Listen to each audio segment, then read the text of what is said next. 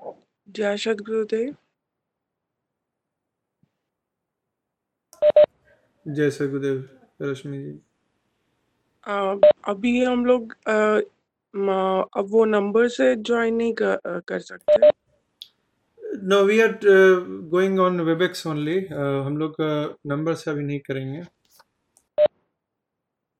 Okay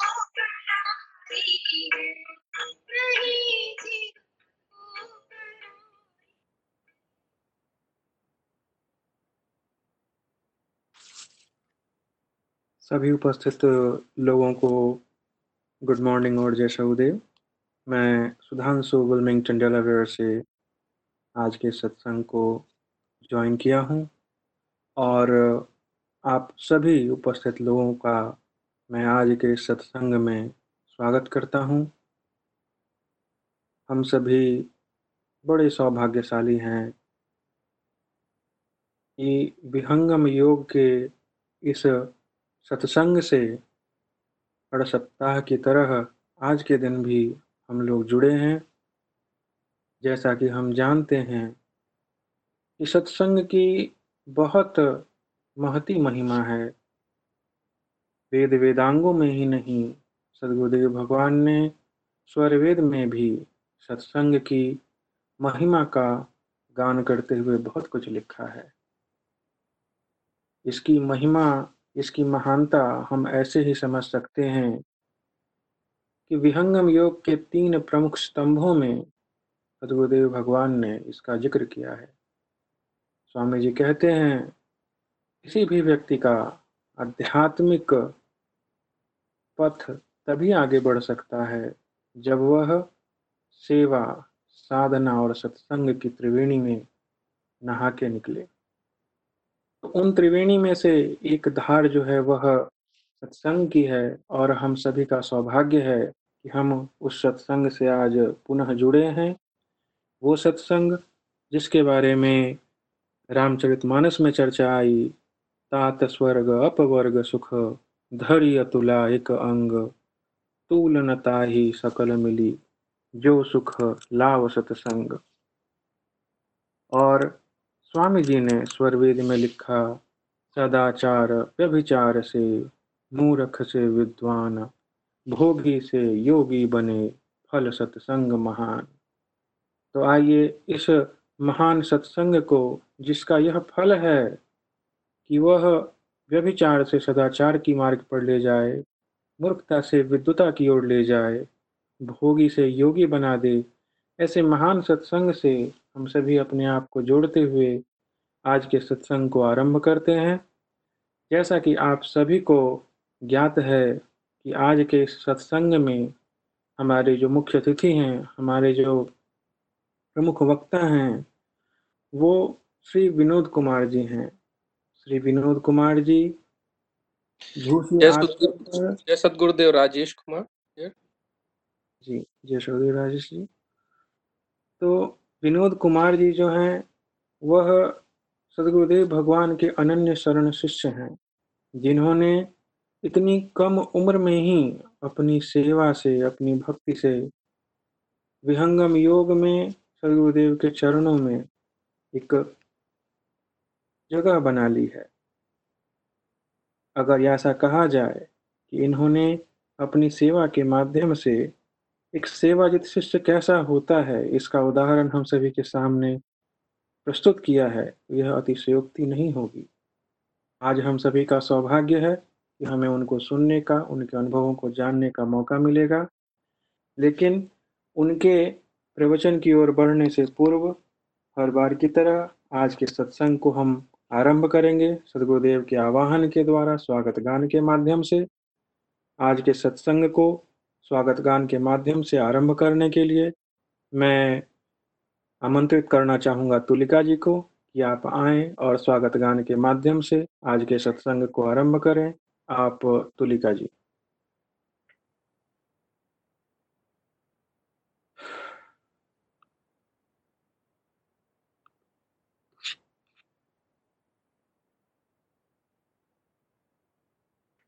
Tulika जी, आप mute पर है शायद।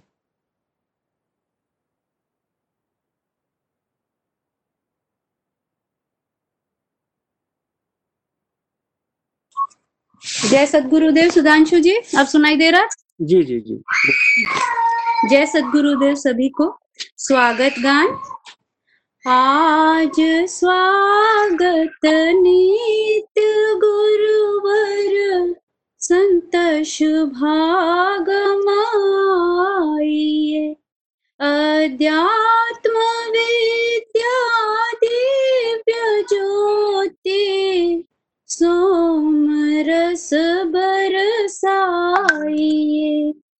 दोष दुर्गुण दूर करके, शुद्ध हंस बनाइए भेद गति ज्ञान गर्जन शक्ति द्वार हटाइए।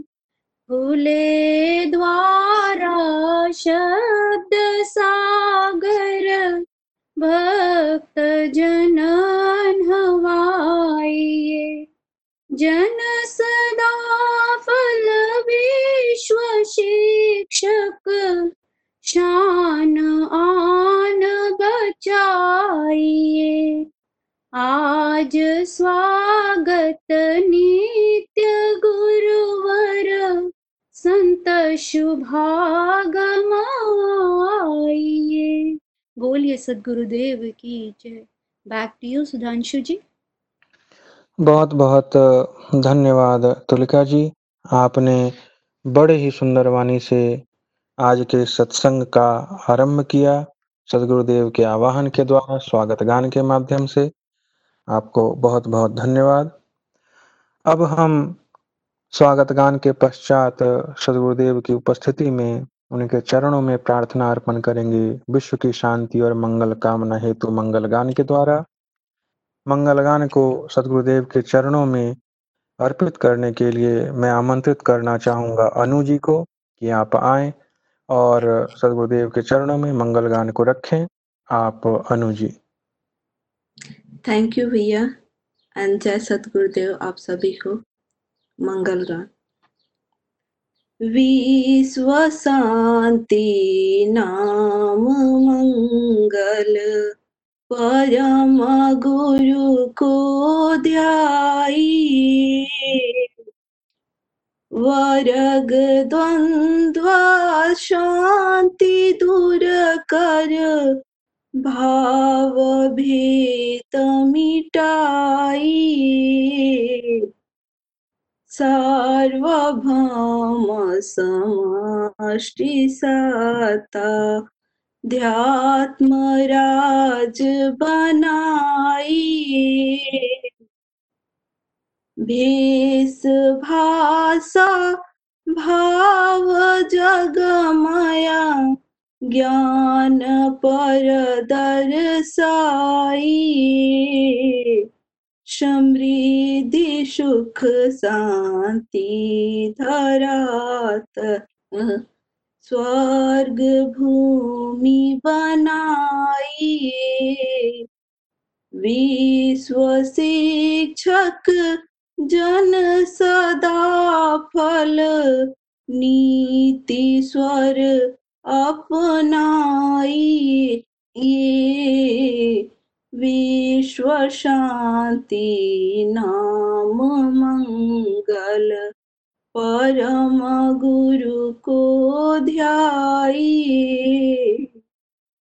विश्व शांति नाम मंगल परम गुरु को ध्याई बोलिए सदगुरुदेव भगवान की जय। बैक टू सुधांशु भैया। बहुत बहुत धन्यवाद अनु जी। आपने बड़ी सुंदर वाणी से संपूर्ण विश्व की शांति और मंगल कामना हेतु सदगुरुदेव के चरणों में मंगल गान को रखा। आपका बहुत बहुत साधुवाद। जैसा कि मैंने आज के सत्संग के आरंभ में कहा कि आज हम सभी का बड़ा सौभाग्य है कि हम सभी के बीच आज प्रमुख वक्ता के रूप में, मुख्य अतिथि के रूप में श्री विनोद कुमार जी पधारे हैं, जो सदगुरुदेव भगवान के एक अत्यंत ही प्रिय सेवाजित शिष्यों में से हैं। इन्होंने इतनी कम उम्र में ही विहंगम योग में सेवा, साधना और सत्संग तीनों ही आयाम में बहुत ही प्रगति की है। हम सभी का सौभाग्य है कि उनसे जुड़े अनुभवों को, उनके द्वारा विहंगम योग का जो उनका खुद का अनुभव है, उसको जानने का सौभाग्य प्राप्त हुआ है। तो बिना विलंब किए उनके प्रवचन को आरंभ करने से पूर्व, मैं North America Institute of Vihangam Yoga के प्रेसिडेंट श्री विजय कुमार जी से आग्रह करना चाहूँगा कि आप श्री विनोद कुमार जी के स्वागत में दो शब्द कहें। आप श्री विजय कुमार जी। जय सदगुरुदेव भगवान। सदगुरु चरणों में नमन करते हुए और विनोद, गुरु भाई जी के श्रद्धा को नमन करते हुए मैं यही कहता हूँ कि हम सब जिन पंच तत्वों से बने हैं, जिन पंचभूतों से हमारा शरीर का निर्माण हुआ है, वो तो है आकाश, वायु अग्नि, जल और पृथ्वी।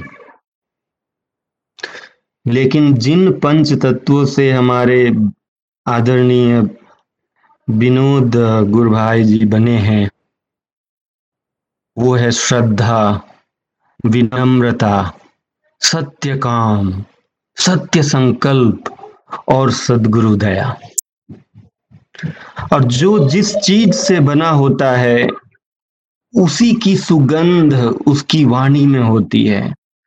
उसी का चाल उसके चलन में होता है। उसी की अभिव्यक्ति उसके व्यवहार में होता है। उम्र में विनोद जी छोटे हैं मुझसे, लेकिन, जब मैं आत्मिक दृष्टि से इनको देखता हूँ तो मैं अपने आप को कई जन्म इनसे पीछे पाता हूँ। तभी तो चार वर्ष की आयु में जब मैं खिलौनों के बारे में भाई बहन के साथ झगड़े के बारे में चिंतन करता था, ये ईश्वर की खोज में जंगल तक चले गए। जब मैं स्वप्न में खिलौने, खेल का चिंतन मनन में मग्न रहता था।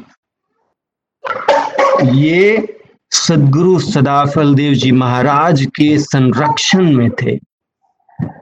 ऐसे महान शिष्य, श्रद्धालु, साधक के साथ आज हमारा परिचय होने वाला है।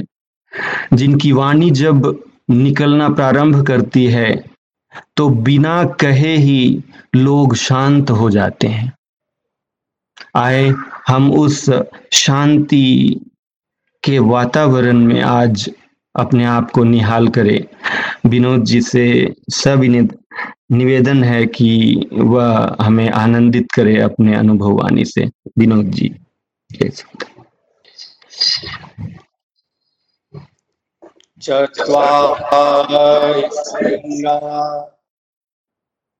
त्रयोश पादा द्वैशीर्ष सप्ता हस्तानुवश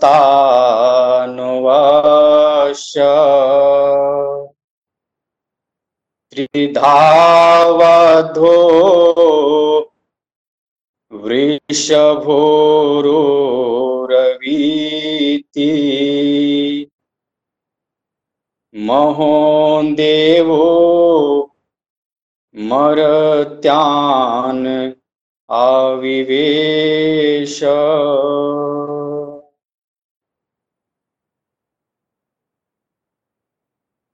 देवों में गुरुदेव है।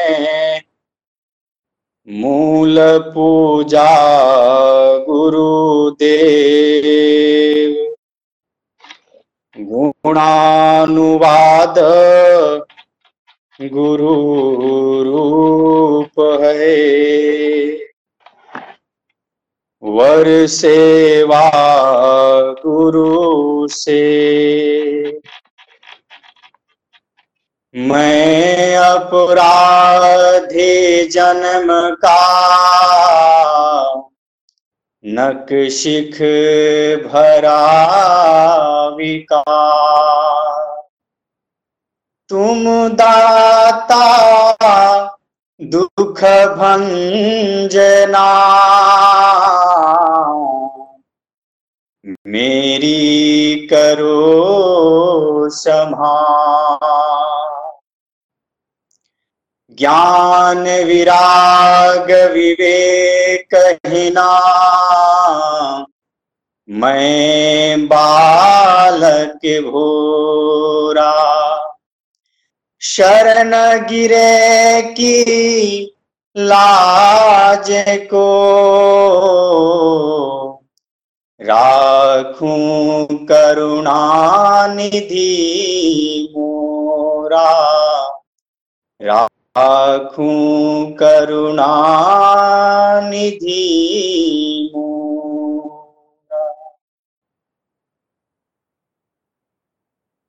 पल पल स्मरणीय व्यक्ता व्यक्त रूप से सर्वत्र विराजमान हम सब के परम आराध्य, अहर्निश वंदनीय। सदगुरुदेव भगवान के चरण कमलों में कोटि कोटि नमन कोटि कोटि वंदन। आज ऑनलाइन सत्संग के माध्यम से अमेरिका की धरती से जुड़े सदगुरु महाप्रभु के आप सभी अनन्य शरण शिष्य, साधक एवं प्रेमी जन। इस ऑनलाइन सत्संग के संचालक आदरणीय श्री सुधांशु जी, सदगुरु महाप्रभु के अनन्य शरण सेवक, युवा साधक, तेजस्वी, ओजस्विता के पुंज श्री निरंजन जी, युवा साधक, सदगुरु प्रभु के अनन्य सेवक, भक्तिमान सेवा युक्त श्रद्धावान, आस्थावान, दृढ़ संकल्पवान, श्री विजय कुमार जी, अन्य सभी सदगुरु महाप्रभु के शिष्य एवं जिज्ञासुगण। बहुत बड़ा सौभाग्य है, यह जो क्षण है, यह जो पल है, हम सबों के लिए एक विशेष पल है, एक विशेष क्षण है। हम सब इस क्षण का इस पल का विशेष सदुपयोग कर रहे हैं। एक ऐसी स्थिति को प्राप्त करने के लिए एक ऐसे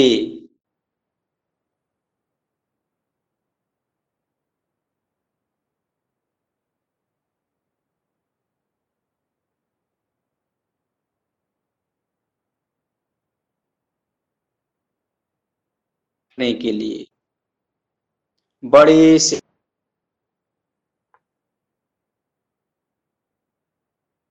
बड़े, महान से महान विद्वान भी प्राप्त नहीं कर पाते। क्योंकि इसके पीछे वो शक्ति नहीं रहती, जिस शक्ति को हम सब साथ में लेकर इस समय का सदुपयोग कर रहे हैं। उन विद्वानों के पीछे। वह प्रकाश नहीं रहता, जिस प्रकाश के संग हम सब चलते हुए इस समय का सदुपयोग कर रहे हैं। मेरे बंधुओं, वह ज्ञान की धारा, वह पुंज वह अनुपमेय शक्ति जिसे हम सदगुरु कहते हैं। वह एक विशेष प्रकाश, विशेष शक्ति, विशेष धारा, विशेष ज्ञान का महापुंज है। वह धारा, वह स्वाति जिस महान शरीर के अंदर प्रवाहित हो जाती है, उस महान शरीर को, उस महान देह को हम सब संसारी जन पूजने लगते वह शरीर जो है, वह व्यक्त रूप में होता है। लेकिन उस शरीर के अंदर जो ज्ञान की धारा है जो ज्ञान का प्रवाह है, जो शक्ति है, वह अव्यक्त स्वरूप का है। हमने व्यक्त स्वरूप का दर्शन कर लिया। समय समय से अपने संस्कारों को परिष्कृत करने के लिए, अपने मन के अंदर दुविधाओं को मिटाने के लिए अनेक प्रकार के दोष और दुर्गुण हमारे आपके शरीर के अंदर में है। उन दुर्गुणों से जब हम अशांत होते हैं तो उस अशांति को दूर करने के लिए सदगुरु को याद करते हैं। सदगुरु के तस्वीर को, सदगुरु के चित्र को अथवा सदगुरु का साक्षात व्यक्त रूप का हम सब दर्शन कर लेते हैं और एक विशेष शांति हम सबों को मिल जाती है। यह व्यक्त स्वरूप का फल है। जब उनके संरक्षण में हम आते हैं, उनका सानिध्य हमें प्राप्त होता है। जब व्यक्त स्वरूप का हमें दर्शन होता है बाह्य और अंदर दोनों रूपों में एक विशेष परिवर्तन होने लगता है। हम सब साधक शिष्यगण उसका आभास करते हैं। तो यह सौभाग्य हम सबों को मिला है। इस सत्संग के माध्यम से हम सब अपने जीवन को मुख्य लक्ष्य की ओर ले जाने के लिए समय का सदुपयोग कर रहे हैं। कोई समय बिता रहा है प्राकृतिक सुखों में, कोई समय बिता रहा है धन को एकत्रित करने में, कोई समय बिता रहा है अपने मनोभावों को संसार के समक्ष बिना अनुभव के व्यक्त करने में, कोई समय बिता रहा है संसार के अंदर प्रतिष्ठा को प्राप्त करने में कोई समय बिता रहा है। संसार के अंदर मान और सम्मान को प्राप्त करने में। लेकिन सदगुरु का जो सच्चा सेवक होता है, वह मंच, माला, माइक और मुकुट, ये चारों मकार से सदैव सावधान रहता है। सदैव सचेत रहता है। और ईश्वर के ज्ञान में, ईश्वर के नियम में, ईश्वर की मर्यादा में रहते हुए, निर्भीक अवस्था में संसार से अभय होकर अपने जीवन लक्ष्य को प्राप्त करने के लिए परम पुरुषार्थ करता रहता है। आवश्यकता है परिवार, समाज, देश, राष्ट्र और विश्व के प्रति अपने अपने कर्तव्यों का पालन करने की। आवश्यकता है अपने जीवन के गौण लक्ष्यों को भी प्राप्त कर लेने की आवश्यकता है। संसार के अंदर कुछ प्रमुख ज्ञानों को, कुछ प्रमुख विषयों को जान लेने की भी। लेकिन बंधुओं, केवल बाह्य विषयों के ज्ञान से, नाना प्रकार के शास्त्रों के अध्ययन से अनेक प्रकार के सुख और सुविधाओं को संचयित करने से हमारा जीवन कभी भी सुखमय नहीं होता। सदगुरु महाप्रभु संकेत करते हैं। बार बार संकेत करते हैं कि खाना जाना, पीना जाना। खाना जाना, पीना जाना सोना उठना, बैठना। अब भाई माँ बाप, सभी को तूने जाना है। इष्ट जाना, मित्र जाना, अपना पराया जाना। भाई माँ बाप, सभी को तूने जाना है। लड़ना, झगड़ना, तूने धीरे धीरे जाना है। सब कुछ तूने जाना, पर एक बात ही नहीं जाना, जहाँ की तुझको जाना है। न गाया ईश गुण, माया का गुण गाया तो क्या गाया? न भाया पुण्य, केवल पाप मन भाया तो क्या भाया? तुझे संसार सरवर में कमल के भांति जीना है।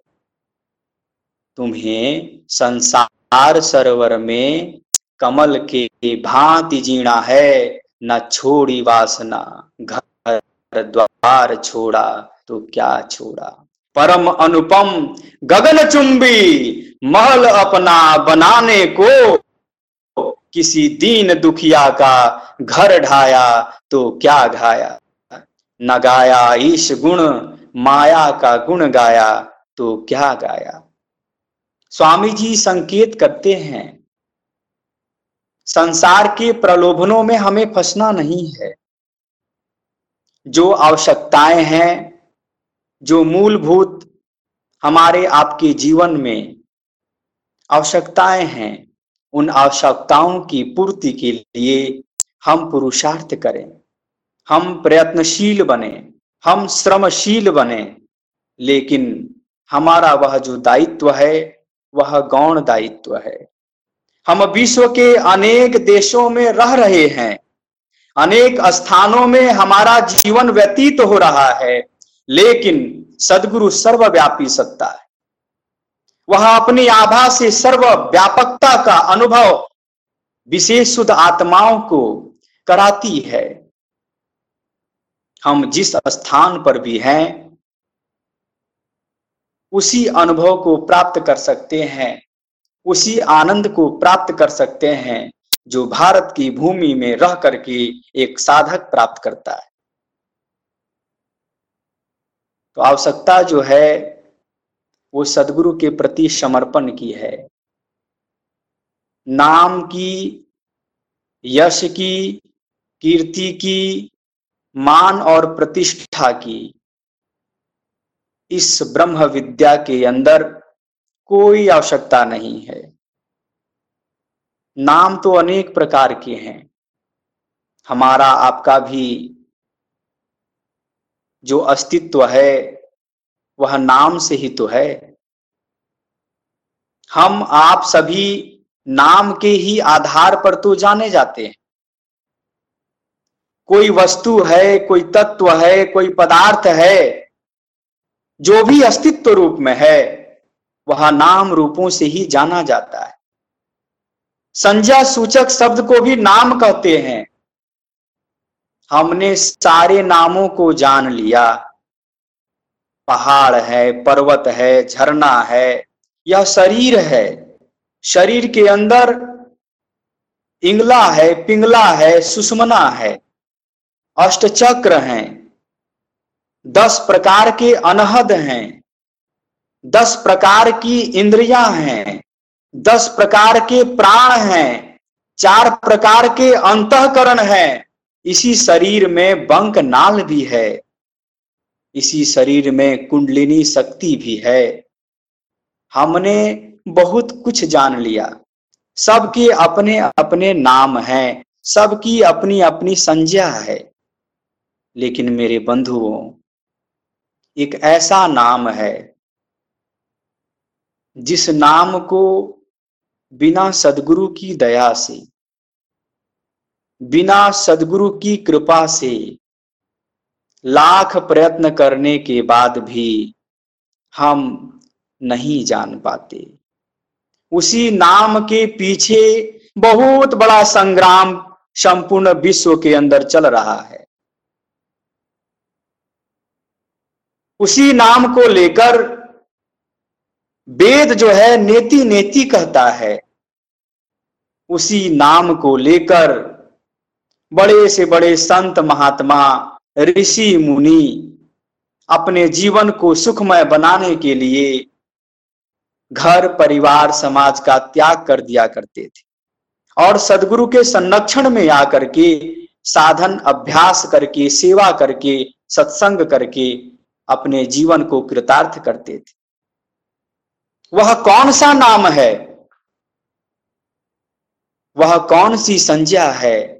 वह कौन सी शक्ति है जिस शक्ति को ऋषियों ने प्राप्त किया और प्राप्त करने के लिए संपूर्ण मानवता को संकेत दिया? वही नाम तो है सार शब्द।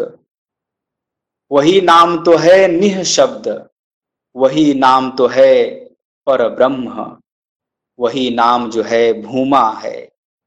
उसी नाम को हम ईश्वर कहते हैं।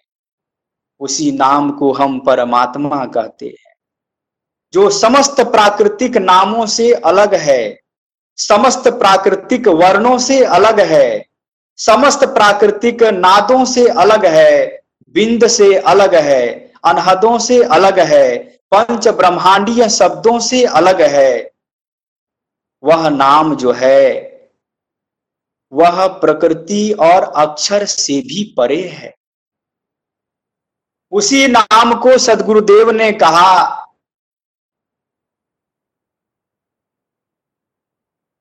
कि एक शब्द गुरुदेव का, ताको अनंत विचार अथा के मुनि जन पंडिता, वेद न पावे पार। वेद भी उस नाम को लेकर नेति नेति कहता है, उसका अंत नहीं पाता।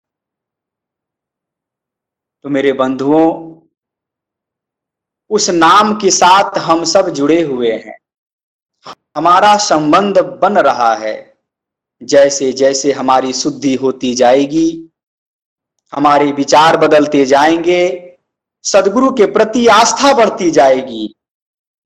वह प्रेम, वह भक्ति जब पराकाष्ठा को प्राप्त हो जाएगी, सदगुरु की असीम दया से वह नाम तत्व जो है, वह अमृत नाम, वह अक्षय नाम, वह अक्षर नाम हम सबों को प्राप्त होगा। और उसी के प्राप्त करने के बाद जो आवागमन का चक्र है, जो भव बंधन का पाश है, जो त्रय तापों का क्लेश है उसकी निवृत्ति होगी और शाश्वत सुख, शाश्वत आनंद की प्राप्ति कर हम अपने जीवन को कृत्य कृत्य करेंगे। उसी नाम की आस से हम सबों का जन्म हुआ है। जब हम बचपन में चार वर्ष की अवस्था में थे तो अचानक हमारे भ्राताश्री चले गए जंगल की ओर। मैं भी पीछे पीछे गया। मेरे अंदर भी वह दृढ़ आस्था थी भगवान को खोजने की। मुझे यह जानकारी में नहीं था कि हमारे भ्राताश्री कहाँ जा रहे हैं। लेकिन आगे घर से कुछ दूर जाने के बाद मैं देखता हूँ कि वह दिशा बदल देते हैं। वह चले जाते हैं उत्तर दिशा की ओर। मैं चला जाता हूँ दक्षिण दिशा की ओर। दक्षिण में बहुत बड़ा पहाड़ था। उस पहाड़ में मैं चढ़ जाता हूँ और भगवान को खोजने लगता मुझे किसी वरीय विद्वान ने कहा था कि भगवान पर्वतों में मिलते हैं, शिखरों में मिलते हैं, पहाड़ों में मिलते हैं। मैं बहुत आतुर भाव से अपने अंदर जिज्ञासा को लिए हुए था कि जरा जाकर के तो देखूँ, यदि भगवान हैं तो मैं उनको पकड़ लूँगा। दर्शन करूँगा और बहुत कुछ पूछूँगा। उसी समय मेरे अंदर भाव रहा करता था कि हमारे ऊपर यह आकाश है। आकाश के ऊपर क्या होगा? अच्छा आकाश है तो आकाश के ऊपर भी क्या होगा? बहुत बड़ा ब्रह्मांड है। उसके ऊपर क्या होगा? अच्छा उसके ऊपर तो परमात्मा होंगे। तो परमात्मा के ऊपर कौन होगा? मैं जब अपनी बुद्धि का प्रयोग करने लगा तो मस्तिष्क जो है, वह दर्द करने लगा। कुछ भी अंत विचारों का नहीं मिल पा रहा था। मैं चला गया पहाड़ में खोजने। सांप मिले, कुछ पक्षियों के अंडे मिले, सियार भी मिला जो कुत्ते आसपास के हैं, वो भी मिले। कुछ और जानवर भी मिले। लेकिन लगभग पौन घंटा बीतने के बाद मैं निराश, हताश होकर अपने अंदर विचार कर लिया कि वास्तव में भगवान है ही नहीं। और मैं नीचे उतर आया। जैसे ही नीचे उतरा, उत्तर से भ्राताश्री आ रहे थे। मैं दक्षिण से आ रहा था। आने के बाद एक टर्निंग पॉइंट है, जहाँ से फिर पुनः अपने घर की ओर हम सब जाते हैं। उसी में हम दोनों मिल गए। हमने पूछा भ्राता श्री से कि आप कहाँ गए थे?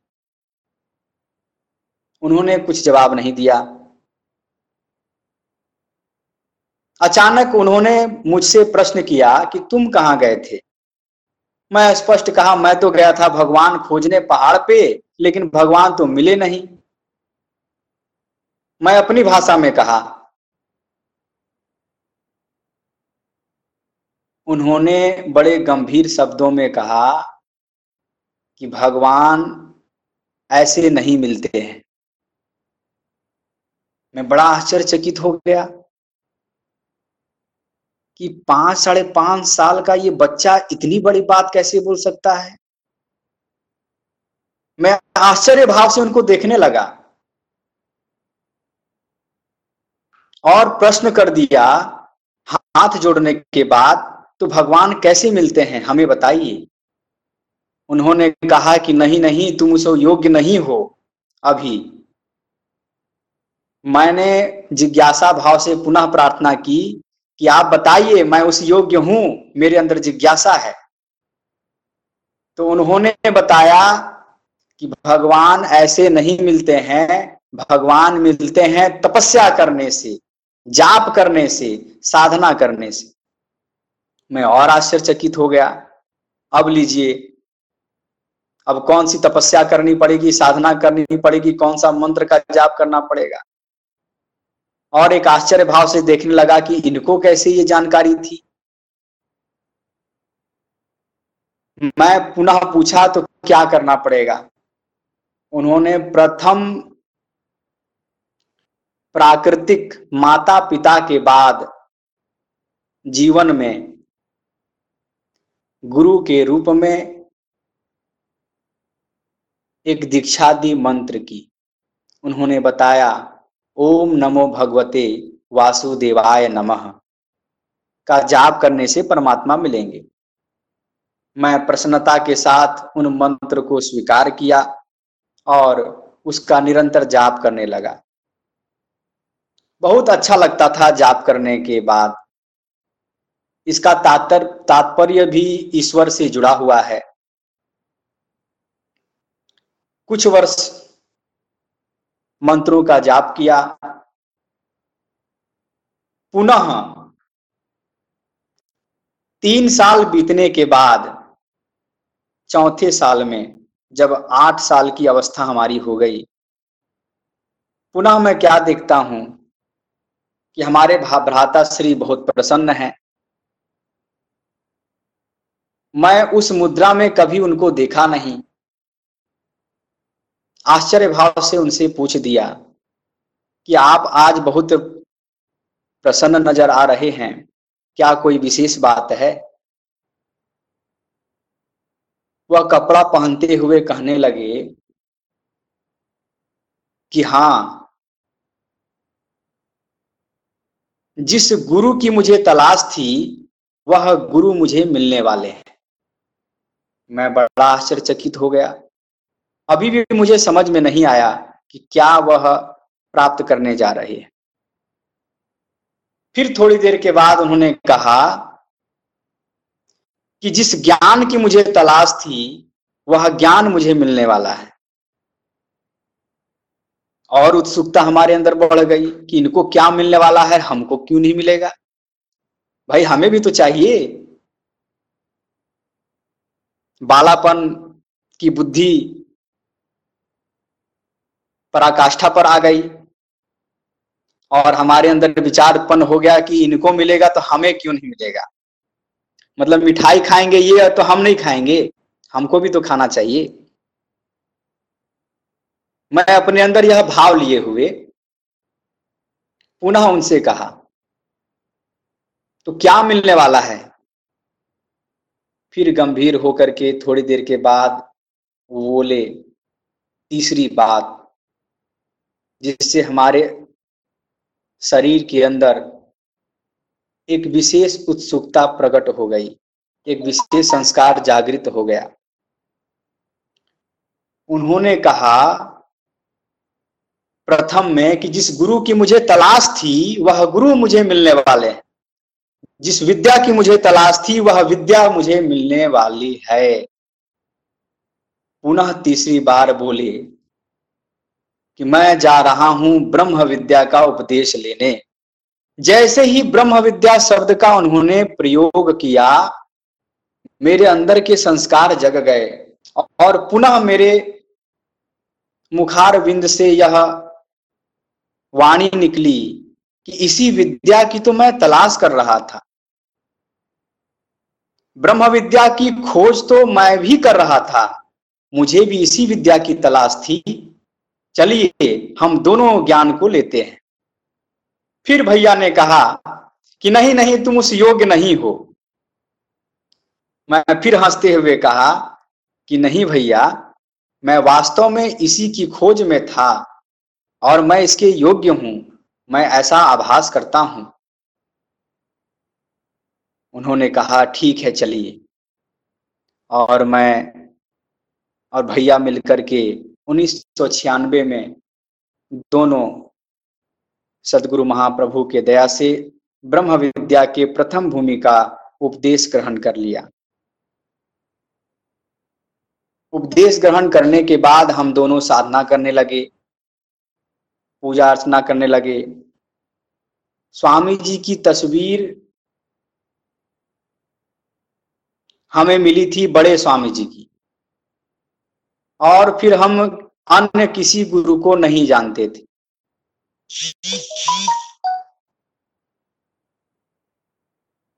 प्रतिदिन साधना चलने लगी।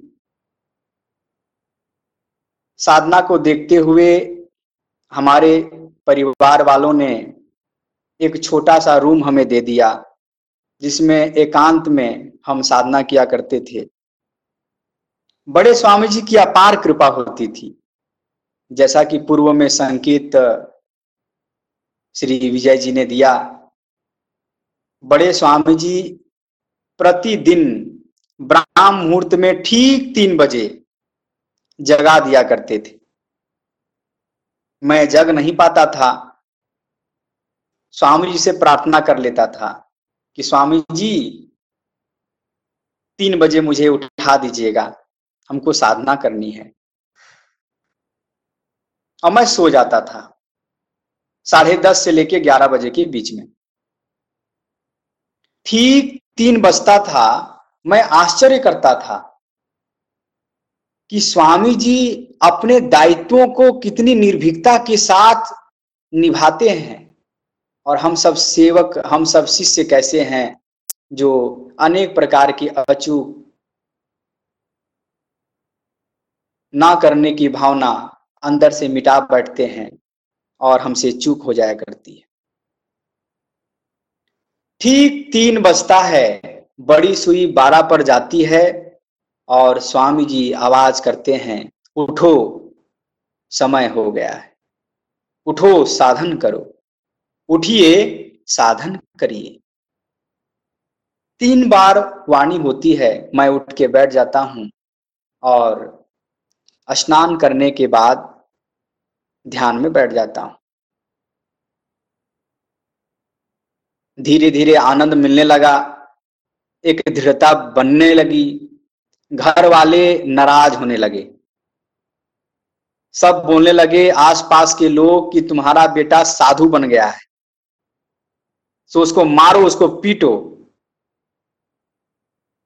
कुछ दिन के बाद चर्चा और फैल गई। आसपास के लोग हमारे माता श्री के पास आते और कुछ ऐसी बातें कह देते, जिससे माता श्री काफ़ी दुखित होती। लाइन से लोग बैठ जाते थे दरवाज़ा के बाहर। और जो आपसी चर्चाएँ होती हैं जगत जन्यों के बीच में वो चर्चाएँ होती और हमारे माता श्री नाराज़ हो जाती। जब साधन करके मैं उठता तो फिर बोलते, देखिए, बाहर निकल रहा है। इसको बोलिए। नहीं तो साधु बन जाएगा आपका लड़का। बिगड़ जाएगा। बिगड़ गया है कि अब क्या रहा आपके जीवन में? साधु बन गया, पूरा बर्बाद कर देगा सबको। माता श्री रोते हुए बोलती है कि तुम ऐसा क्यों करता है? सो इतने देर क्यों बैठता है? देखो पसीना निकल आया है। देखो मच्छर चारों तरफ़ से तुमको घेर लिए हैं। तो हम बोले, हमको तो कुछ आभास नहीं होता है। और ये तो मेरा दायित्व तो है, ये तो मेरा निजी कर्तव्य है। इसे हमें करना है, आप लोगों को भी करना चाहिए। मैं जैसे ही यह बात कहता हूँ प्रतिक्रिया होने लगती है कि लगा है तो हमको सिखाने। आज का बच्चा तरह तरह की बातें होने लगती थी। गाँव का परिवेश था। मैं अनवरत साधना में लगा रहा। लेकिन माता श्री और उनके जो साथी संगी हैं, वे लोग भी चुकते नहीं थे। निरंतर उनका क्रम जारी रहता था, हमारा भी क्रम जारी रहता था। मेरे अंदर वह संबल इसलिए दृढ़ होता चला गया कि स्वामी जी प्रतिदिन जगा दिया करते थे और वाणी कर दिया करते थे। कभी कभी वाणी नहीं होती थी, तीन बार आवाज़ हो जाया करता था।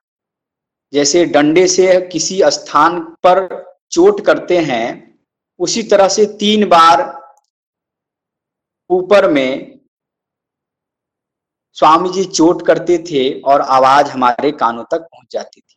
ठक ठक ठक। और मैं उठ के बैठ जाता था। साधना करने लगा, खेलता भी था। पढ़ाई उस तरह से नहीं होती थी, क्योंकि पढ़ाई में अभिरुचि नहीं रहती थी। साधना में ज़्यादा रुचि बढ़ने लगी। तो मैं सुबह शाम और रात्रि में तथा ब्राह्म मुहूर्त में। अपने नियम के अनुसार साधना करता था, सूर्य संयम करता था और आनंद निमग्न रहते हुए अपने जीवन को आगे बढ़ाता चला जा रहा अचानक एक दिन हम चले गए बाहर खेलने। काफ़ी देर तक खेलते रहे और थक गए। जब आए शाम को, खाना खाने के बाद हम स्वामी जी को बोले कि स्वामी जी, आज हम नहीं उठेंगे। हमको नहीं उठाइएगा। हम थक चुके हैं। हम ब्राह्म मुहूर्त में नहीं उठेंगे। बचपन से ही हम जिद्दी। जिद्दी इतने की जिसकी कोई पारावार नहीं, कोई सीमा नहीं। मैं बचपन से ही बहुत जिद्दी स्वभाव का था। एक घटना के बाद यह पूर्णतः परिवर्तित हो गया। लेकिन उस समय मैं काफ़ी जिद्दी स्वभाव वाला था। तीन बजता है। मैं जबकि पहले बोल चुका हूँ कि स्वामी जी नहीं जगाइएगा, हम आज उठने वाले नहीं हैं। और ये भी बोल चुके थे, चाहे जो हो जाए, हम आज नहीं उठेंगे। अब स्वामी जी आवाज़ दिए। ठक ठक ठक हम करवट बदल लिए। पुनः स्वामी जी आवाज़ किए, उठो, साधन करो। मैं पुनः करवट बदल लिया। उठिए, साधन करिए। मैं पुनः करवट बदल लिया। समय हो गया है। उठो मैं उस शब्द को नकार दिया। स्वामी जी बड़े प्रेम भाव से, जिस तरह से एक पिता बच्चे को प्रेम से समझाता है, स्वामी जी समझाते रहे। मेरी धृष्टता, मेरी अज्ञानता बहुत हद तक आगे बढ़ चुकी थी। मैं अपने जिद में एकदम तना रहा, दृढ़ रहा। मैं इस भाव से दृढ़ रहा कि मैं तो बोल चुका हूँ कि नहीं उठूँगा। अब वो उठाने स्वामी जी आए हैं तो मैं तो बोल चुका हूँ। और मैं जिद्दी था, जो वाणी बोल दिया, बस बोल दिया। स्वामी जी उठा रहे हैं, काफ़ी देर हो गई। लगभग आधा घंटा बीत चुका। स्वामी जी बीच बीच में वाणी करते रहे। हम नहीं माने। ठीक साढ़े तीन बजे स्वामी जी आते हैं अपने रुद्र स्वरूप में और वह रुद्र स्वरूप में एक डंडा भी रहता है। जिस डंडे को मैं पूर्व में देख चुका था स्वामी जी ब्रह्मांड के सैर में जब ऊपर गमन कराने में बाह पकड़ के ले जा रहे थे तो उस डंडे को दिखा चुके थे। और जो चित्र हमें मिला था, उस चित्र में भी वही डंडा था। उस डंडा के साथ रुद्र स्वरूप में स्वामी जी आते हैं और जैसे ही करवट लेते हैं कटी के पीठ साइड में। पृष्ठ भाग में स्वामी जी कस के एक डंडा जो है, बाज़ार देते हैं। काफ़ी चोट लगती है और मैं चिल्लाने लगता हूँ, अपने भाव में, मैया गो, बाबूजी स्वामी जी स्वामी जी बचाओ बचाओ बचाओ। स्वामी जी मार रहे हैं। मैं दरवाज़ा खोल के बाहर निकला, चिल्लाने लगा माँ का नाम लिया, पिता का नाम लिया, बगल में चाचा भी हैं जो स्वामी जी के ज्ञान से जुड़े हुए हैं। उनको भी मैं पुकारने लगा। चारों तरफ़ आवाज़ें लगाई, लेकिन कोई भी आवाज़ नहीं सुन रहा था। स्वामी जी चोट करते चले गए। मैं देखा कि अब तो कोई चारा नहीं है। मैं चरण पकड़ लिया। चरण पकड़ने के बाद भी बजड़ा ऊपर से। और काफ़ी अच्छे से बजड़ा। मैं पूर्णतः अधीनता की स्थिति में था, दीनता की स्थिति में था। स्वामी जी दयालु स्वभाव के कुछ देर के बाद दया कर दिए और फिर अंतर ध्यान हो गए। मैं क्षमा मांगा कि स्वामी जी आज के बाद मैं कभी गलती नहीं करूँगा। मुझे माफ़ कर दीजिए। लेकिन उसी समय जब स्वामी जी चोट दे रहे थे डंडे से, मैं यह सोच के आश्चर्यचकित हो गया कि इतना कस के चिल्ला रहा हूँ कैसे माँ बाप हैं, कैसे हमारे परिवार वाले हैं कि आवाज़ नहीं सुन रहे हैं। इसका मतलब हम मर जाएँगे, फिर भी ये लोग लगता है कि सामने नहीं आएँगे। मैं समझ नहीं पा रहा था कि हो क्या रहा है। फिर सोचा अच्छा सुबह होने दीजिए, फिर हम बात करते हैं। सुबह हो गई। मैं पहले माँ से पूछा और काफ़ी क्रोधित भाव में आकर के कि हम मर जाएँगे तो फिर भी लगता है आप लोग नहीं पूछेंगे। माँ भी आश्चर्यचकित हो गए क्या हो गया? मैं बोला कि सुबह में आवाज़ दे रहा था, क्या आप लोगों को सुनाई नहीं दिया? तो बड़े प्रेम से बोली कि नहीं विनोद, नहीं सुनाई दिया है, नहीं तो हम आते नहीं, क्या हो गया बताओ? बोले, कुछ नहीं हुआ नहीं, लेकिन आवाज़ दे रहे थे, बस, स्मरण कर रहे थे, याद कर रहे थे। पिता को भी मैंने पूछा, किसी को आवाज़ नहीं गई। भैया को भी मैंने पूछा, बहन से मैंने बात की, उसने भी कहा कि नहीं सुने हैं। मैं चाचा से भी गया पूछने। चाचा और चाची को भी पूछ लिया। उन्होंने भी कहा कि नहीं, कोई आवाज़ नहीं आया है, जरा सा भी आवाज़ नहीं आया है। मैं और भयभीत हो गया कि हे प्रभु, ये कौन सी लीला है आपकी? मैं इतना आवाज़ देने के बाद भी इन लोगों के कान में वह शब्द नहीं पहुँचा।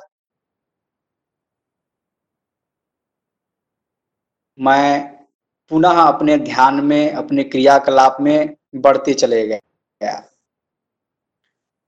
और फिर वैसी गलती मैंने नहीं की।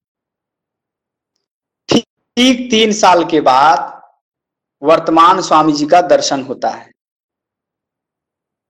वर्तमान स्वामी जी झारखंड प्रदेश के दौरे में पधारे हुए थे और घर घर में पदार्पण का कार्यक्रम भी चल रहा था तो हमारे चाचा श्री के यहाँ स्वामी जी का पदार्पण हुआ। काफ़ी भीड़ लगी थी।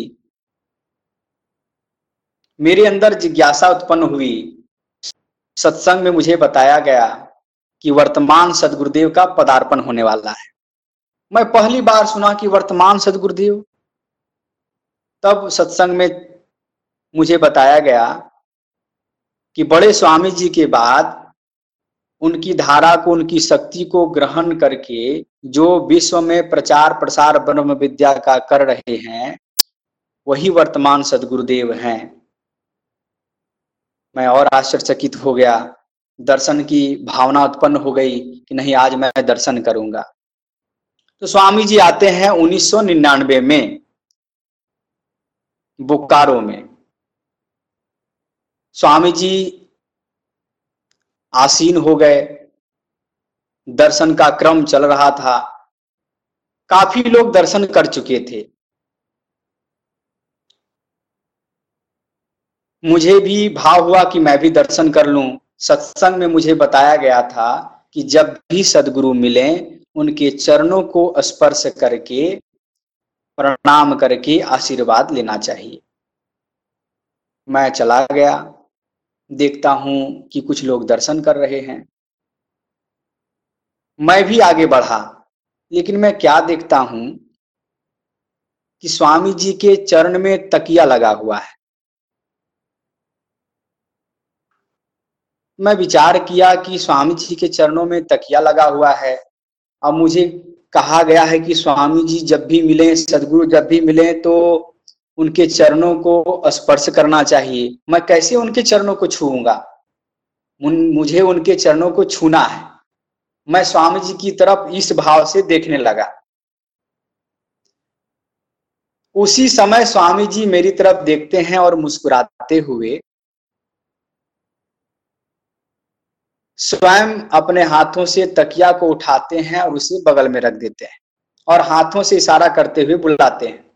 मैं दौड़ते हुए स्वामी जी के पास जाता हूँ और स्वामी जी के चरणों को स्पर्श करता हूँ, प्रणाम करता हूँ और स्वामी जी आशीर्वाद देते हैं और साथ में प्रसाद भी देते हैं।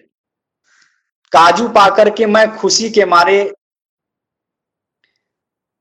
आनंदित होकर के झूमने लगता हूँ और बाहर जाता हूँ कि मुझे दर्शन हो गया, स्वामी जी का दर्शन हो गया। और मैं कौतूहल भाव से दूसरे से बात करता हूँ कि स्वामी जी आपको प्रसाद दिए हैं? नहीं दिए हैं। हमको स्वामी जी प्रसाद दिए हैं, देखिए। और मैं हँसते हुए आगे बढ़ चलता हूँ। प्रथम बार वर्तमान सदगुरुदेव के प्रति आकर्षण हुआ। एक दिव्य शक्ति का आभास हुआ। जब वर्तमान स्वामी जी का दर्शन हो गया तो फिर साधना के क्रम में वर्तमान स्वामी जी की कृपा होने लगी।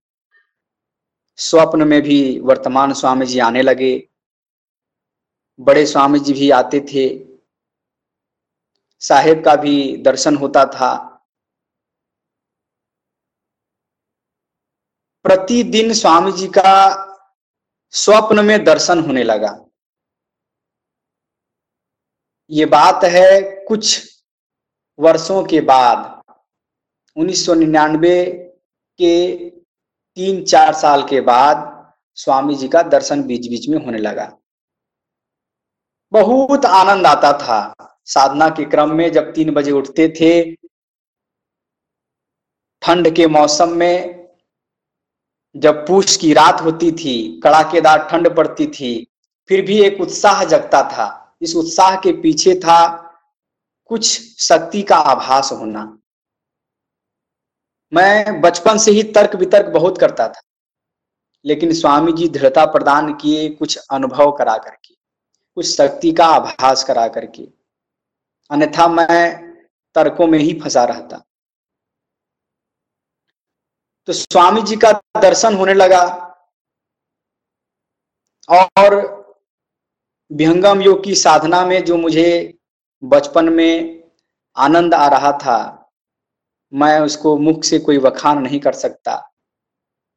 अत्यंत आनंदित रहता था, किसी से कोई मतलब नहीं।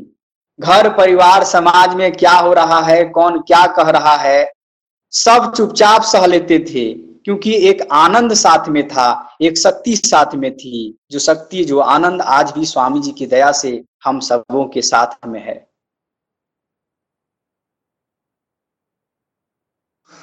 2005 में स्वामी जी प्रतिदिन स्वप्न में आने लगे।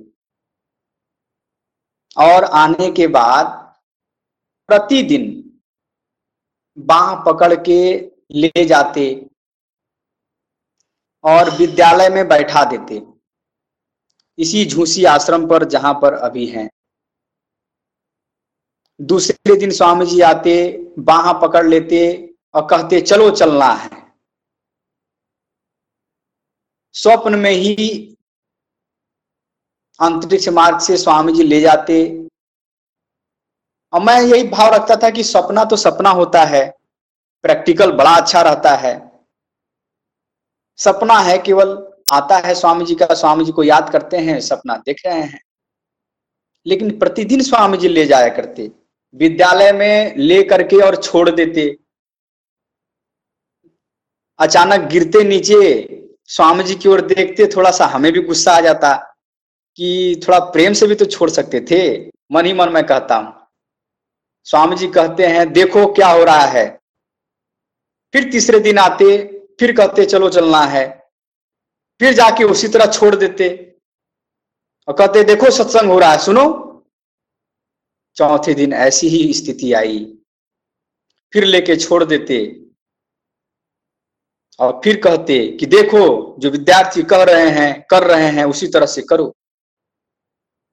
मैं डर के मारे वैसे ही करने लगा। लगातार एक महीने तक स्वामी जी इसी तरह से करने लगे। मेरे अंदर भाव शुरू में था कि स्वामी जी धीरे से तो भी छोड़ सकते हैं। अब आके पटक देते हैं, चोट नहीं लगता है। लेकिन स्वामी जी बाद में मुस्कुराने लगे। हम भी बोले कि सदगुरु हैं।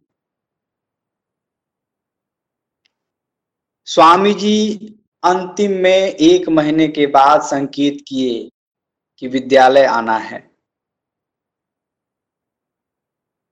2002 में ही हमारे भ्राता श्री झूसी आश्रम के विद्यालय में आ चुके थे और उनका अध्ययन निरंतर चल रहा था। किसी तरह से कठिनाई के साथ भैया को आदेश हो गया झूसी आश्रम आने का। संत समाज के लोग स्वीकार किए, लेकिन गाँव के लोग स्वीकार नहीं किए। माता पिता को भी स्वीकार नहीं था। क्योंकि वो लोग विहंगम योग से उस समय नहीं जुड़े थे। कठिनाई के साथ स्वा, स्वामी जी की दया से भैया आ तो गए। लेकिन अब हमारी बारी आई। हमारे अंदर यह भाव उत्पन्न हुआ कि अब मुझे झूसी जाना होगा। और निर्वाध रूप से निर्विघ्नता के साथ सभी ने आदेश दिया कि नहीं नहीं, ठीक रहेगा, झूसी चला जाएगा। यहाँ रहता है, बेकार का जो है, पड़ा रहता है रूम में, साधना करते रहता है, वहाँ जाएगा तो कुछ सीखेगा, कुछ पढ़ाई भी कर लेगा। बहुत अच्छी सोच आई, जाने का आदेश भी हुआ, और 2005 में हम भैया के साथ इसी झूसी आश्रम पर आ गए। प्रथम बार जैसे ही झूसी आश्रम पर आना हुआ हमारे अंदर भाव उत्पन्न हुआ कि स्वामी जी का दर्शन हो जाता। जिस स्वामी जी का दर्शन 1999 में मैंने किया था। अचानक स्वामी जी की दया होती है किसी मित्र के माध्यम से। स्वामी जी अपने शक्ति विशेष से छत में बुला लेते हैं, जहाँ पर स्वामी जी की सेवा हो रही होती है। स्वामी जी देखते हैं प्रसन्नता के साथ और प्रथम दिन ही बुलाते हैं। आइए आइए। कहाँ से आए हैं आप? मैं अपना परिचय देता हूँ। स्वामी जी सेवा के लिए आदेश करते हैं। प्रथम दिन चरण छूने का मुझे मौका मिलता है। मैं आनंद से फूले नहीं समाता हूँ। बहुत खुशी होती है। ये साक्षात पर ब्रह्म के स्वरूप हैं। पूरे भूमंडल के स्वामी हैं। आज मैं उनके चरण को स्पर्श कर रहा हूँ। सेवा का यह महान अवसर मुझे, दुर्लभ अवसर मुझे प्राप्त हो रहा है। सेवा कर लेने के बाद एक विशेष ऊर्जा का अनुभव किया।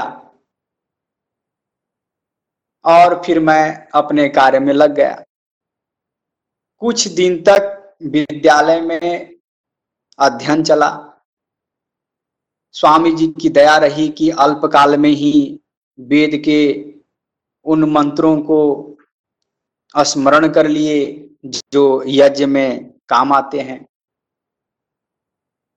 आचार निवास से आदेश आया कि जो नए विद्यार्थी मंत्रों को अच्छे से कंठस्थ कर लिए हैं वो आचार निवास आएँगे और हवन करेंगे। सूचना जाती है मेरे विषय में कि वो याद कर लिए हैं। और कुछ ही दिन के बाद, एक सप्ताह के बाद मुझे आदेश होता है कि आचार निवास जाना है। विद्यार्थियों में एक चर्चा हो जाती है कि अभी तो ये आया है, एक सप्ताह हुआ है और इसको आचार निवास कैसे आदेश हो गया? ये मनमुखी काम कर रहा है। ऐसा कुछ नहीं हुआ होगा। मैं आचार निवास जाता हूँ, स्वामी जी के सानिध्य में। हवन यज्ञ होता है, प्रथम बार ईश्वर से क्षमा माँगता हूँ। सदगुरु से क्षमा माँगता हूँ। अपनी भूमि से प्रार्थना करता हूँ कि स्वामी जी प्रथम बार यज्ञ करने जा रहा हूँ। यदि किसी प्रकार की त्रुटि मंत्रों के माध्यम से होगी, हमारे कर्म के माध्यम से होगी, हमारी वाणी के माध्यम से होगी, हमारे विचार, हमारे भावनाओं के माध्यम से होगी तो बालक समझकर कृपया क्षमा करेंगे और इस यज्ञ को सफल करेंगे। स्वामी जी प्रसन्न होते हैं। और अपने आसन पर विराजमान हो जाते हैं और पेपर का बहाना करते हैं। पेपर पढ़ने लगते मैं हवन करने लगता। हवन संपन्न हो गया। पेपर जो कल का है स्वामी जी उसे पढ़ रहे हैं। जैसे ही हवन समाप्त होता है स्वामी जी अपने रूम में चले जाते हैं। मैं भी अपने विद्यालय चला जाता हूँ। हवन प्रतिदिन चलने लगा। स्वामी जी की बीच बीच में बहुत बड़ी कृपा हुई। एक महीना बीतने के बाद स्वामी जी आदेश कर दिए कि आपको सेवा में चलना है। और उत्सुकता बढ़ गई कि नहीं नहीं, ये सब अपने मन से कह रहा है। कुछ ऐसा आदेश नहीं हुआ है। अभी एक महीना भी नहीं हुआ है। स्वामी जी कैसे आदेश कर देंगे इनको सेवा में ले चलने का? लेकिन ये सच्चाई थी। मैं समझ नहीं पा रहा था कि सदगुरु की जो दया हो रही है, इसके पीछे क्या कारण है। एक महीना हुआ, स्वामी जी सेवा में बाहर ले गए और उसी के बाद स्वामी जी के प्रति मेरी अटूट श्रद्धा बढ़ने लगी।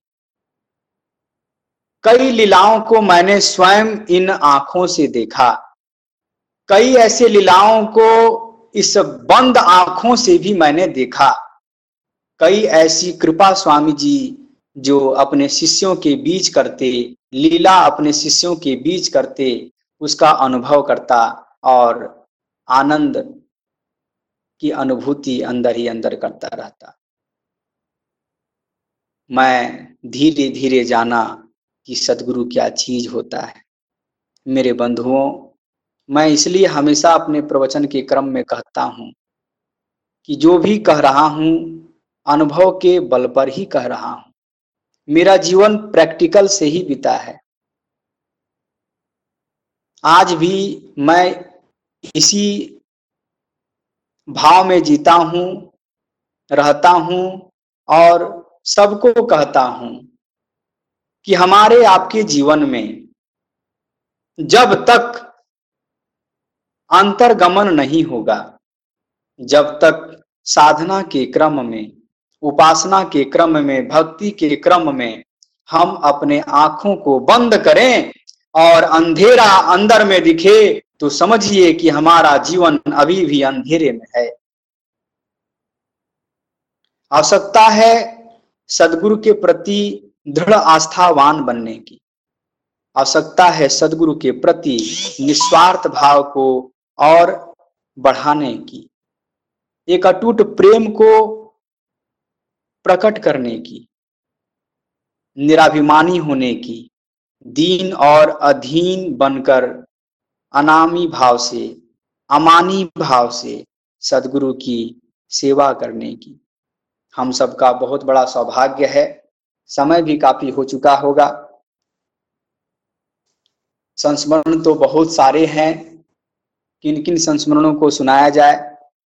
ये एक, स्वामी जी की दया जो मुझ पर हुई है, वो मैं आप सबों के बीच रखने का प्रयास किया। स्वामी जी की इन्हीं कृपा के क्रमों में अनेक लीलाएँ हुई। जो हम सब शिष्य अपने अपने जीवन में अनुभूत करते रहते हैं। मैं इसका अनुभव किया। जितने भी शिष्य स्वामी जी के हैं, जो शुद्ध हंस हैं, जो विवेकी हैं, जो सदगुरु के प्रति एक अटूट आस्था रखे हुए हैं, उनके जीवन में स्वामी जी की अद्भुत लीलाएँ हुई हैं। ऑनलाइन का सत्संग अभी लगातार लॉकडाउन के बाद से चल रहा है। मुझे भी सुनने का अवसर मिलता है और मैं बहुत प्रसन्न होता हूँ कि स्वामी जी की लीला देखिए, शिष्यों के बीच किस तरह से होती है। किस तरह से स्वामी जी जीवन की रक्षा करते हैं। किस तरह से स्वामी जी आकाशवाणी करते हैं। किस तरह से सर्वशक्तिमान होते हुए भी गंभीर बने रहते हैं। गंभीर की नाई सदगुरु का यह दिव्य स्वभाव, दिव्य व्यक्तित्व, दिव्य व्यवहार अद्भुत और अलौकिक है। मेरे बंधुओं, विश्वास की जो डोरी जब दृढ़ हो जाती है तो अंदर गमन करने पर प्रकाश ही प्रकाश की अनुभूति होने लगती है। इसलिए आवश्यकता है हम सबों को अपने अंदर और प्रेम को बढ़ाने की। जितना ज़्यादा हम निश्चल स्वभाव से सदगुरु की भक्ति करेंगे, उतना ही सदगुरु की शक्ति का, सदगुरु के प्रकाश का आभास हम सबों को होगा। हमारा आपका जीवन सौभाग्य से भरा हुआ है। इस जीवन काल में हम सबों को सदगुरु मिले हैं। यह सौभाग्य हमेशा नहीं मिलता। सृष्टि का जो क्रम है, वह चलता रहता है। सृष्टि का जो क्रम है, वह निरंतर चलता रहता है। महाप्रलय तक एक विशेष शक्ति है, एक विशेष नाम है, जिसके शक्ति विशेष से अक्षर के एक कंपन मात्र से संपूर्ण सृष्टि में कंपन हो रहा है। सृष्टि का निर्माण हो रहा है। हमारे शरीर में भी कंपन होता है। हमारे शरीर में भी आत्मा है। लेकिन हमारा शरीर एक समय आता है और छूट जाता है। लेकिन मेरे शरीर छूट जाने से सृष्टि पर कोई प्रभाव विशेष नहीं पड़ता। सृष्टि का क्रम चलता रहता है। पूरे ब्रह्मांड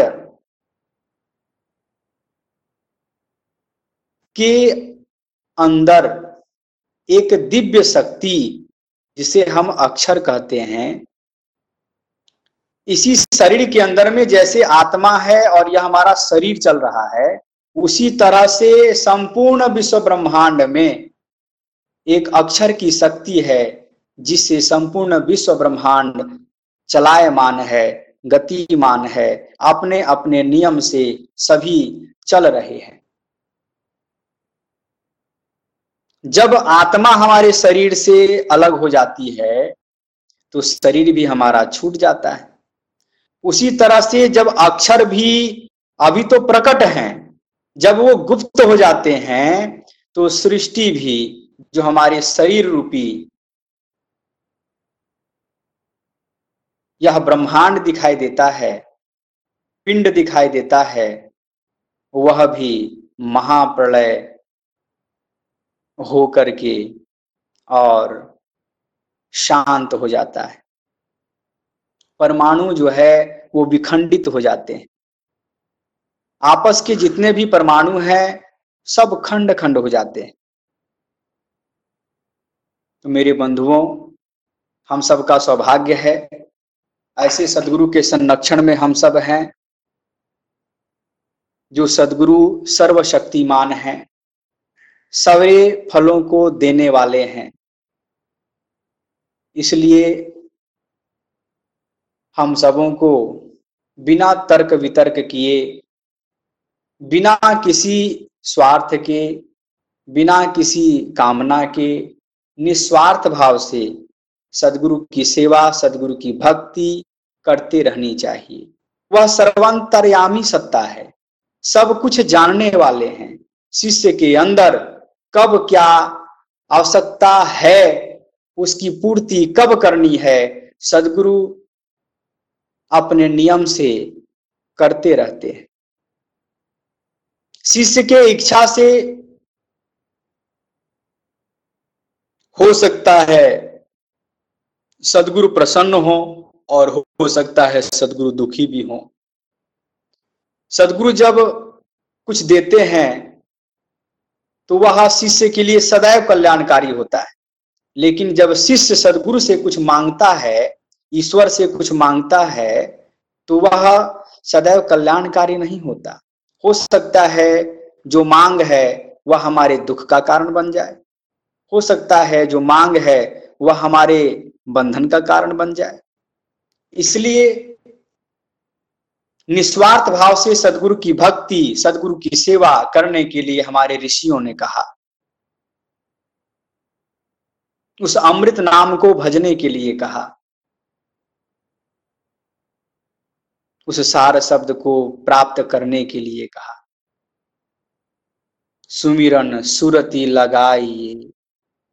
सुमिरन सुरती लगाइए मुख से कछु न बोल, बाहर कापट बंद कर, भीतर कापट खोल, भीतर कापट खोल।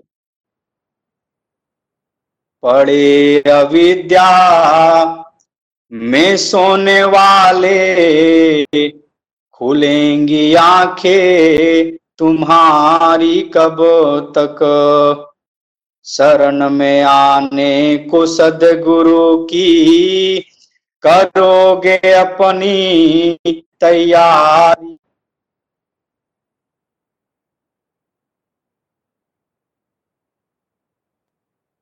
जो बचपन, वो खेल बिन है।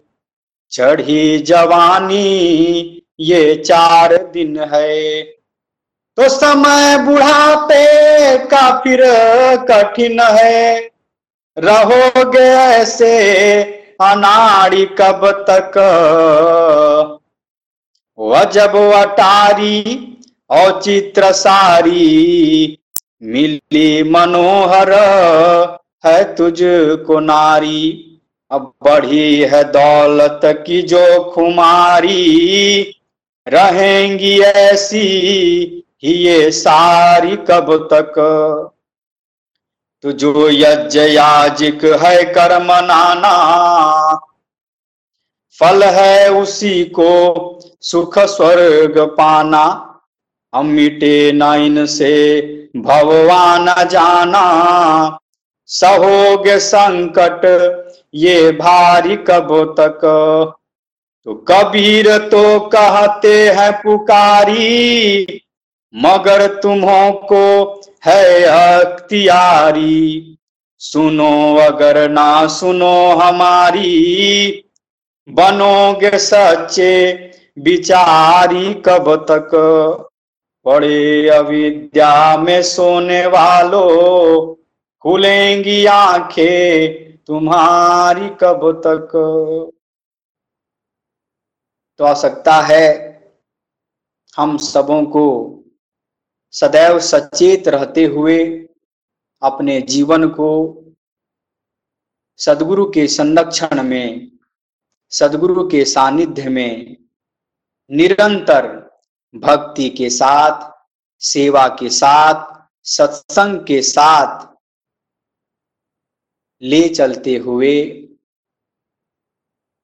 अपने जीवन के जो कर्तव्य हैं जो पारिवारिक कर्तव्य हैं, जो सामाजिक कर्तव्य हैं, जो राष्ट्र के प्रति कर्तव्य हैं, आप सब जिस स्थान पर हैं, जिस देश में हैं, उस स्थान और देश के प्रति जो कर्तव्य है, उन कर्तव्यों का पालन करते हुए जो मुख्य कर्तव्य है ईश्वर की प्राप्ति, महाप्रभु का भजन, सार शब्द की उपलब्धि, उस अक्षय नाम की उपलब्धि, उसे हमें अथक पुरुषार्थ के द्वारा प्राप्त करनी चाहिए। यह समय बंधुओं बार बार नहीं मिलता। साधना का जो समय है जो अभी कंपन हम सबों के अंदर हो रहा है, जो थर्राहट पैदा होती है, जो आँसू आँखों से निकलने लगते हैं, जो विरह की, वेदना की भावना अंदर से प्रकट होने लगती है, सदगुरु के दर्शन मात्र से शरीर में एक विशेष ऊर्जा का अनुभव होने लगता है। जब साधना में हम सब बैठते हैं तो एक विशेष शक्ति, एक विशेष ऊर्जा कार्य करने लगती है। यह शक्ति, यह ऊर्जा, यह कंपन, यह थर्राहट मेरे बंधुओं, सदैव एक समान नहीं रहती। अक्षर की सत्ता भी गुप्त और प्रकट हो जाया करती है। सदगुरु की धारा भी गुप्त और प्रकट हो जाया करती। इसलिए जब प्रगट अवस्था में है, हम सबका दायित्व है, परम कर्तव्य है कि अपने जीवन को परम पुरुषार्थमय बनाकर अपने मूल लक्ष्य की प्राप्ति कर लें। एक विशेष संकल्प की आवश्यकता है। एक विशेष दृढ़ता की आवश्यकता है। चातक प्रण पालन करे। प्राण जाए तो जाए, एक बूंद नहीं जल पीवे, एक आस रही जाए। केवल एक ही आशा है, केवल एक ही विश्वास है, केवल एक ही में श्रद्धा है, केवल एक ही की भक्ति है, केवल एक ही की पूजा है, एक ही की आराधना है, उसी को कहते हैं अनन्य भाव। जब अनन्य भाव से हम युक्त हो जाएँगे, अनन्य भक्ति करने लगेंगे, अनन्य पूजा करने लगेंगे, अनन्य उपासना करने लगेंगे तो एक अवस्था ऐसी हमारी आती है, चाहे हम अमेरिका में रहें, चाहे कनाडा में रहें, चाहे अफ्रीका में रहें, या देश के, विदेश के किसी भी स्थान पर रहें, विश्व बंधुत्व की भावना अंदर में प्रकट हो जाएगी। विश्व बंधुत्व की भावना केवल विचार करने से नहीं आती। केवल सोचने, विचारने से नहीं होता। स्वामी जी ने कहा कि जब समाधि के चेतन महामंडल में विराज धाम में, एकादश द्वार में आत्मा निरंतर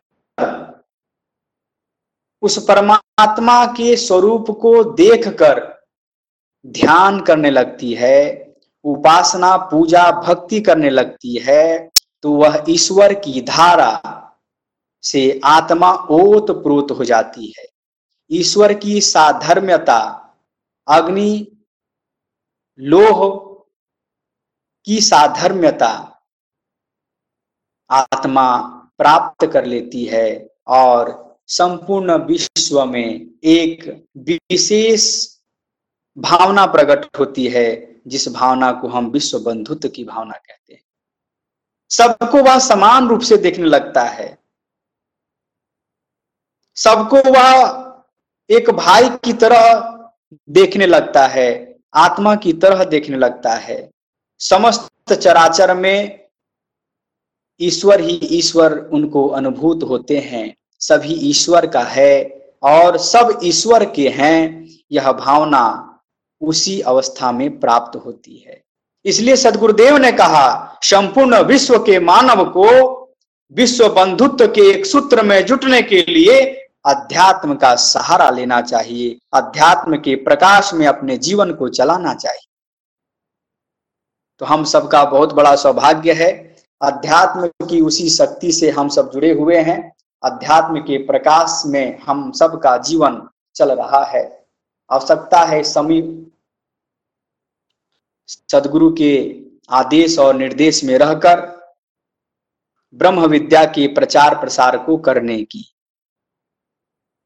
जहाँ छात्र बल, नीति बल, विद्या बल बे काम, कुंठित सारी शक्ति है, वहाँ सेवा कर काम। सेवा ही तो एक आधार है, प्रचार ही तो एक विशेष कर्तव्य है हम सबों का, जिसमें सदगुरु की प्रसन्नता है।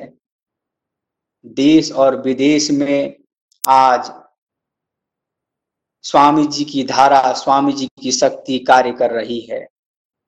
स्वामी जी के हंस देश के पार अनेक देशों में आज रह रहे हैं। स्वामी जी के आदेश और निर्देश में प्रचार और प्रसार भी चल रहा है। स्वामी जी के लिए, हम सबों के लिए यह बहुत प्रसन्नता की बात है। लेकिन आवश्यकता है इस गति को और गतिमान करने की। प्रचार प्रसार की जो गति है, उसको और आगे ले चलना है। यह तभी होगा जब हम अपने अंदर उस भावना से युक्त हो जाएँगे, जिस भावना से युक्त हो जाने के बाद सदगुरु आपसे वह कार्य लेने के लिए बाध्य हो जाएँगे। सदगुरु तो चाहते ही हैं कार्य लेना, सदगुरु चाहते हैं उस शक्ति को देना, उस धन को देना उस दौलत को देना, उस औषधि को देना, जिस धन, जिस दौलत, जिस औषधि को प्राप्त करने के बाद और कुछ भी प्राप्त करना शेष नहीं रह जाता। लेकिन हमारे आपके अंदर वह योग्यता ना होने से, वह पात्रता ना होने से सदगुरु भी मजबूर हो जाते हैं।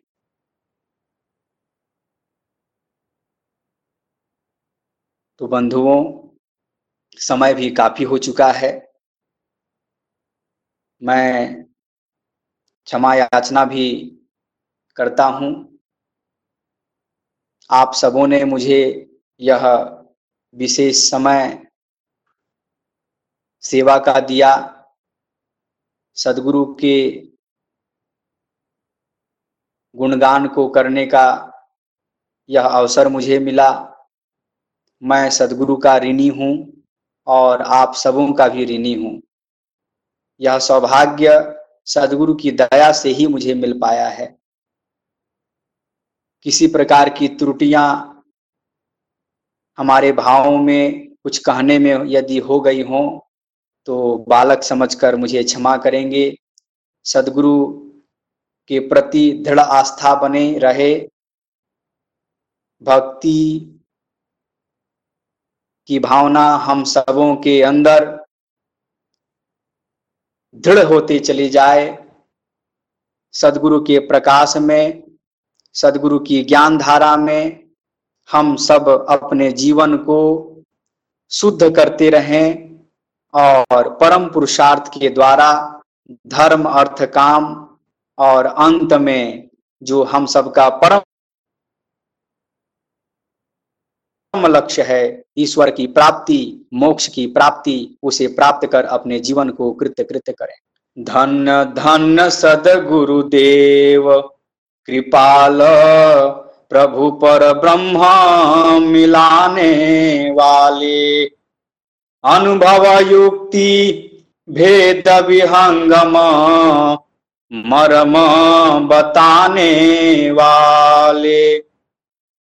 प्रगट होय जग चारो जुग में धरतना इच्छा वाले मुक्ति भक्ति बहुहंसन देव, अजर अमर घर वाले। कर्म फंद है काल निरंजना, ताको तोड़न वाले। प्रकृति त्रिघात रूप तव नाही। पुरुष संदेशा वाले जाकर अंत वेद नहीं पावे। ताही सरल मत वाले। कहें सदा फल संग न छोड़ो। नित गुरु कुबरी वाले। कहें, सदा फल संग न छोड़ो। नित गुरु कुबरी वाले। बोलिए सदगुरुदेव भगवान की जय। बहुत बहुत धन्यवाद आदरणीय श्री विनोद जी। सदगुरु सुधा में डूबे हुए जिस मधुरता के साथ आपने अपने जीवन के संस्मरण को, सदगुरु के ज्ञान को, सदगुरु के सिद्धांत को, सेवा, साधना और सत्संग के महानता को, अपने अनुभवों को जिस प्रकार हम सभी से साझा किया, हम सभी उसमें इतनी डूब गए ना समय का ज्ञान रहा। बस एक बात का ज्ञान हुआ, एक बात की अनुभव हुई कि अगर एक चार साल का बालक अगर उसे जिज्ञासा है परमेश्वर को जानने की, उसे जिज्ञासा है ब्रह्म विद्या की तो हमारे सदगुरु इतने समर्थ हैं। कि उसे भी चाहे स्वप्न में हो, चाहे ब्रह्म मुहूर्त में उठाकर हो, पूरे जीवन उसका मार्गदर्शन करते हुए उसे अध्यात्म पथ का पथिक बना देते हैं, अपने शरण में लेकर के अल्पकाल में ही अध्यात्म के ऊंचाइयों तक पहुँचा देते हैं। हम सभी का बहुत सौभाग्य रहा आज हमें आदरणीय श्री विनोद कुमार जी के अनुभवों को सुनने का, जानने का अवसर प्राप्त हुआ। आज के सत्संग को समाप्ति की ओर ले जाने से पूर्व मैं श्री निरंजन कुमार जी से अनुरोध करना चाहूँगा कि आप आदरणीय विनोद भाई जी के धन्यवाद में दो शब्द कहें। आप श्री निरंजन जी। धन्यवाद सुधांशु जी। आज तो हम सबका परम सौभाग्य है ही कि हम आज सदगुरु के ऐसे लाल को सुनने का सौभाग्य प्राप्त हुआ, जिसे कहते हैं कि सदगुरु चरणों में इनकी अपार श्रद्धा और बेसुमार सेवा भाव है। कहते हैं ना कि सदगुरु ऋण जगत है, उन ऋण कभी ना हो पर वास्तव में सदगुरु की प्रसन्नता ही जो है, उनकी सेवा में रहने वालों की कसौटी है। और उस कसौटी पर ये हंड्रेड परसेंट खड़े निकलने वाले विनोद कुमार जी सदगुरु को प्रसन्न करके रखने वाले में से विनोद कुमार जी इनके पास तो लाइब्रेरी एवं सूचना विभाग की डिग्री तो है ही। यह जो है प्राकृतिक चिकित्सा के भी डॉक्टरेट हैं। इतने सारे ज्ञान को लेकर के और इसके बावजूद भी आप एक छोटे से लाइब्रेरी में रह करके अपने ध्यान साधना को उस उच्चता के शिखर पर आप ले गए सदगुरु शरण में रह करके तो निश्चय ही आप एक मेधावी छात्र तो हैं ही। आप युवा साधकों में जहाँ तक मुझे याद है, आपका नाम जो है सबसे आगे लिया जाता है। क्योंकि कितनी कम उम्र में, इतनी छोटी सी उम्र में यह जो है पुराने संस्कारों का ही तो फल है। पुराने पुराने जन्म में ब्रह्म विद्या के बीज आपके अंदर था और वह इतनी कम समय में वह जो है प्रस्फुटित हो गया चार साल की उम्र में ही। उस ज्ञान को पाने के लिए प्रलायित हो गए कहाँ कहाँ नहीं गए? जंगल, पहाड़, नदी, सभी जगह।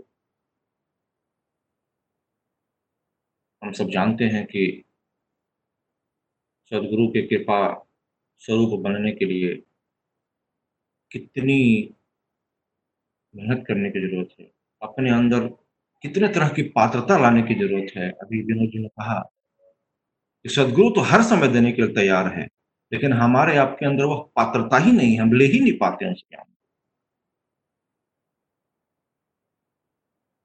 आप एक युवा शक्ति के प्रेरक प्रतीक हैं, सिद्धांत और व्यवहार में जो है एक रूपता है, यही एक रूपता जो है हम सबके अंदर आ जाए, अंदर भी और बाहर भी एक जैसा हो जाए तो शायद गुरुदेव भगवान की कृपा हम सभी को हो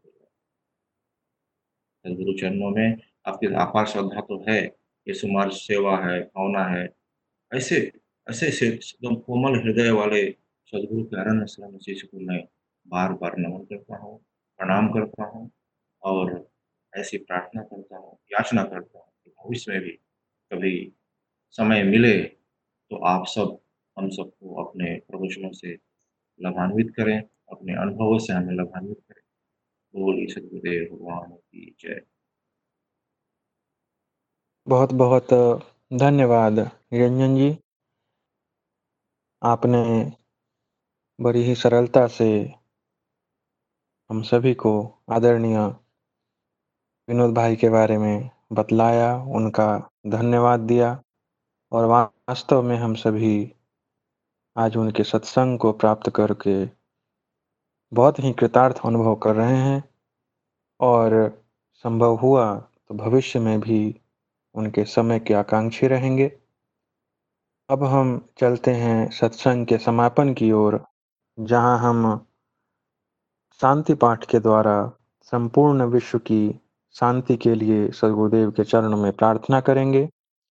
सदगुरुदेव के चरणों में शांति पाठ को रखने के लिए मैं आमंत्रित करना चाहूँगा माया जी को कि आप आए और शांति पाठ की अंतिम चार पंक्तियों को सदगुरुदेव के चरणों में रखें। आप माया जी। धन्यवाद सुधांशु जी। जय सदगुरुदेव। शांति पाठ। हे प्रभु शांति स्वरूप हो। शांति शांति में शांति शांति शांति जन, शांति हो। शांति शांति में शांति। हे प्रभु शांति प्रदान कर। दूर हो सर्व अशांति। देव सदा फल शांति में।